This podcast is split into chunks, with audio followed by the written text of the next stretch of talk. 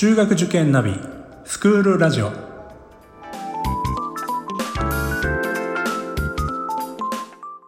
スクールナビゲーターののびるです。この番組は中学受験を目指すご家庭に学校の先生からの生の声や受験に役立つ情報をお届けするラジオです。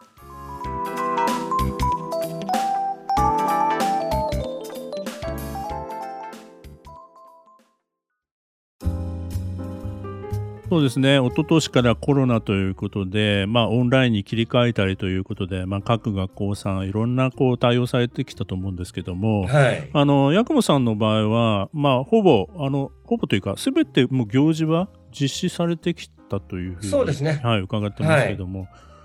一応、一昨年の3、4、5は全国的にね、学校が休みになってしまいましたから、あの、これは、あの、その、国からの指令にのっとって、あの、3、4、5はオンラインの授業ですね。一人一台パソコンを持ってますので、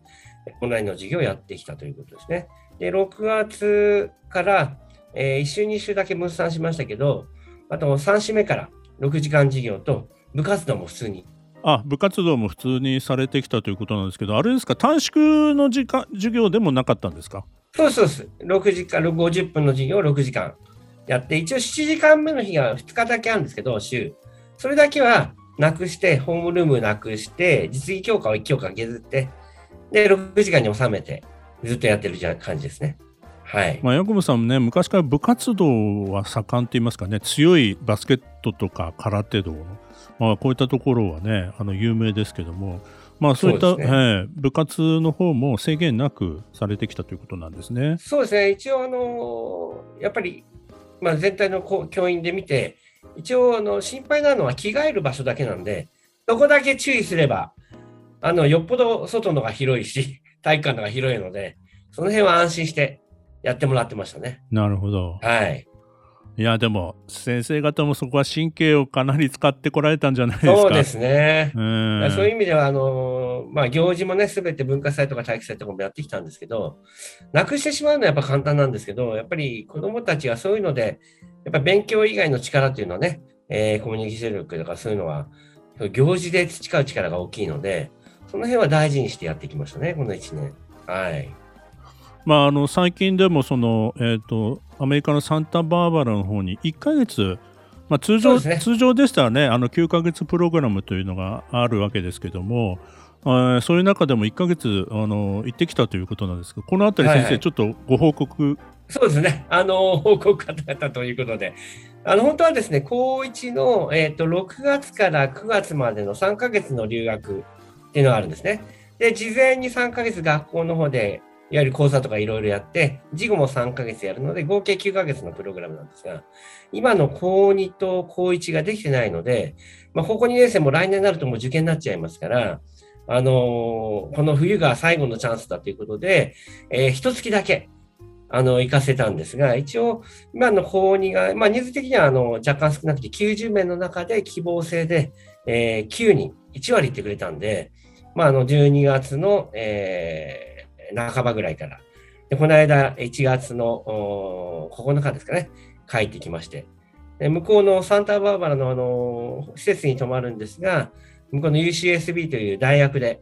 ずっとあの1日6時間授業、英語ですね、ばかりいろんな項目のものをやり、帰ってきて、今ちょうどあの国の指令ですから、隔離期間に 入っているところで、まあ、来週ぐらいに戻ってくるかなって思っています。まあでも、行けただけすごいですね。そうですね。うん、あのやっぱりこれは失敗は向こうはですねあのワクチン打ってれば隔離期間向こうはないんですね。ですからサンタバーバラも広い町なのでそういう意味ではあの密ではないないしでうちの施設も60人ぐらい泊まれる施設の中で9人だけだったのでこれはもう日本より安全だということで。はい、行って帰ってきたところだけ大変ですね。なるほどね。はい、まあでも、えー、ね、あの子供たちにとっては本当に一生の思い出といいますかね、経験になったんじゃないでしょうかね。ねはい。あの先ほどちょっと私もホームページ拝見させていただいて、あの、はい、フェアウェルパーティーみたいな、あの、そうですね。様子なんかも、あの、映ってて、まあ、ああの、いい経験をしたんだろうな、というふうには、あの、感じましたね。まあ、ぜひ皆さんもね、詳しくは、あの、ホームページの方で、毎日の、あの勉強したものが載ってますので、見ていただければなと思いますね。これからコロナはもっと収まった状況だったらば、はい、あのそういった海外経験、えー、海外研修のね、あの機会というのは、たくさん、あの、ヤクモさんあるわけですから、はい。そうですね。ぜひ、そういったところもね、見ていただければなというふうに思いますね。はい。それからちょっと私の方からあのお伺いしたいのはですね、まあ、共学になって今度5年目ということなんですけども、はい、えー、まあ、あの男子生徒が入ってきたことによって、まあ、学校がの変化っていいますかね。そういったところを先生お感じになっている部分がありましたらちょっとお伺いしたいんですけども。そうですね。あの我々も共学にするにあたって、まあ、あの共学の学校の先生にいろいろ話を聞いたりっていうのはあの事前にあの入学をさせる前にしてきたんですが、まあ、そうするとやっぱり共学の人はね男子入れると壁が壊れたりだとか あの天井に靴跡がついたりだとかするよと言われてきたねそれでまあ最初あの今の高1から迎え始めたんですかね、まあ、最初はあの36%男の子だったんですね。はい、で今はあの高中学3年生、2年生が4割。今の中1が約半々になってるので、もう本当にあの今年の受験生も多分約半々になってますから、そういう意味ではもうずっと半々が続くのかなと思ってますけど、やっぱ男の子が入って、そうですね、最初の1年目は何もだから2年目にちょっと壁が1箇所 割れましたかね。そういうこともありましたが、そう言われるようなことはずっとなかったですね。だからうちもあの女子校から順々に中1から始めたので、まあ、そういう意味ではうちの先輩たちのことも見ながら、女子の先輩たちの見ながらやってきたので、その辺は、あのそういうことがなく済みましたね。やっぱり女子校時代から変わってきたところは、女子はやっぱり中1、中2ぐらいは女子同士ですから、牽制し合ってなかなか行事の話し合いができなかったりだとか、活発に。でも男子がいることで、男子はもう、まあ、皆さんお分かりかもしれませんが、あの授業中もね、小学校の教室だと男の子がはいはいって分からないのに手を挙げたりだとか、いうことで、男の子が非常に活発に手を挙げるので、そういう意味ではいろんな話し合いとか、教室の雰囲気なんかも活発になりましたかね。騒がしいわけではないですけど、あのそういう意味ではあのメリハリはしっかりして、さらにあの元気な感じになりましたかね。まあ、先生も、あの、八雲さんに来られて30年ということなんで、まあ、女子校時代が長かったわけですから、まあ、そういった部分でも、でね、あの、まあ、男子が入ってきたことによっての良い点っていうのを、だいぶ感じられてるんじゃないかなと。そうですね。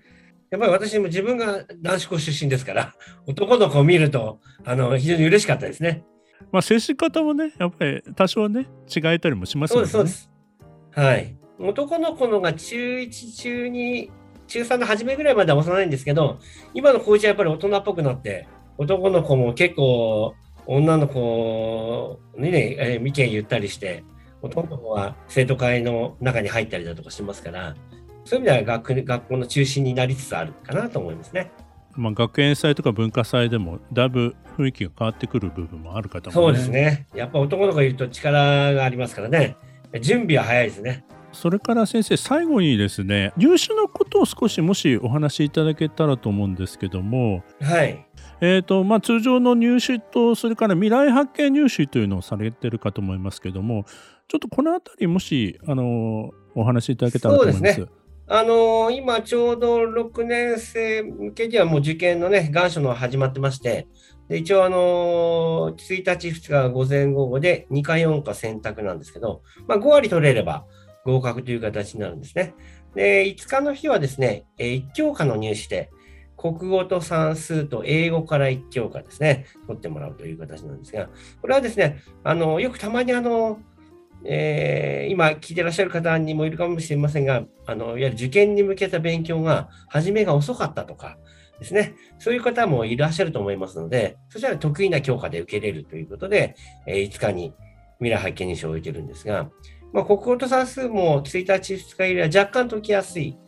ものになってます。で、英語は4級程度になりますから、英語はあの模擬問題がホームページに載ってますので、そちら見ていただければと思いますね。あと、あの自己表現文という文を書いていただくんですね。でこちらはあの減点しませんので、えーと、よく書けていれば15点、普通だったら10点、ちょっと劣っていれば5点を1教科の入試に、えー、載せて、60点取れれば合格ということになりますので、ちょっと受けやすい入試になってるかと思います。はい。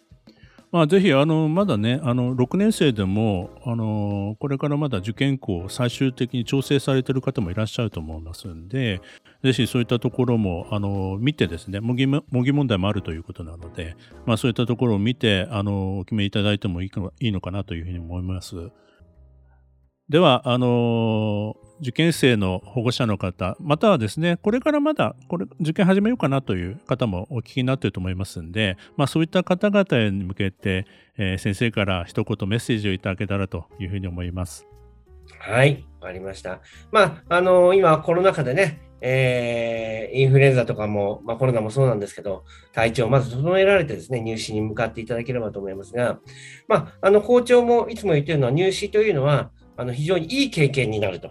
えーと、もし万が一うまくいかなかった時も、えー、よく言った場合にも当然なんですが、それがあの無駄になることは一切ないので、そういう意味ではそれを経験して、えー、それぞれのね、希望する学校に受かって、で、また中学校でさらに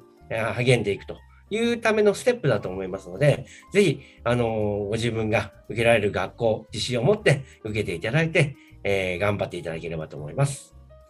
えー、今回は八雲学園中学校高等学校の横山先生にお越しいただきました。先生ありがとうございました。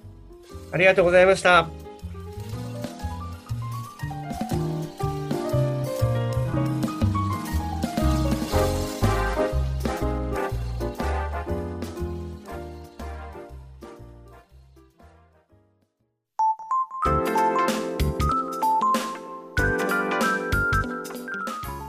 クールラジオでは番組への感想、出演してほしい学校など皆様からのお便りをお待ちしております。また受験に関する質問や相談にもお答えしていきますので概要欄の Google ホームからお気軽にお寄せください。Apple、Amazon、Google、Spotify などの無料のポッドキャストアプリで購読やフォローなどのボタンを押していただくと更新情報が届きますので便利です。それでは次回もスクールラジオでお会いしましょう。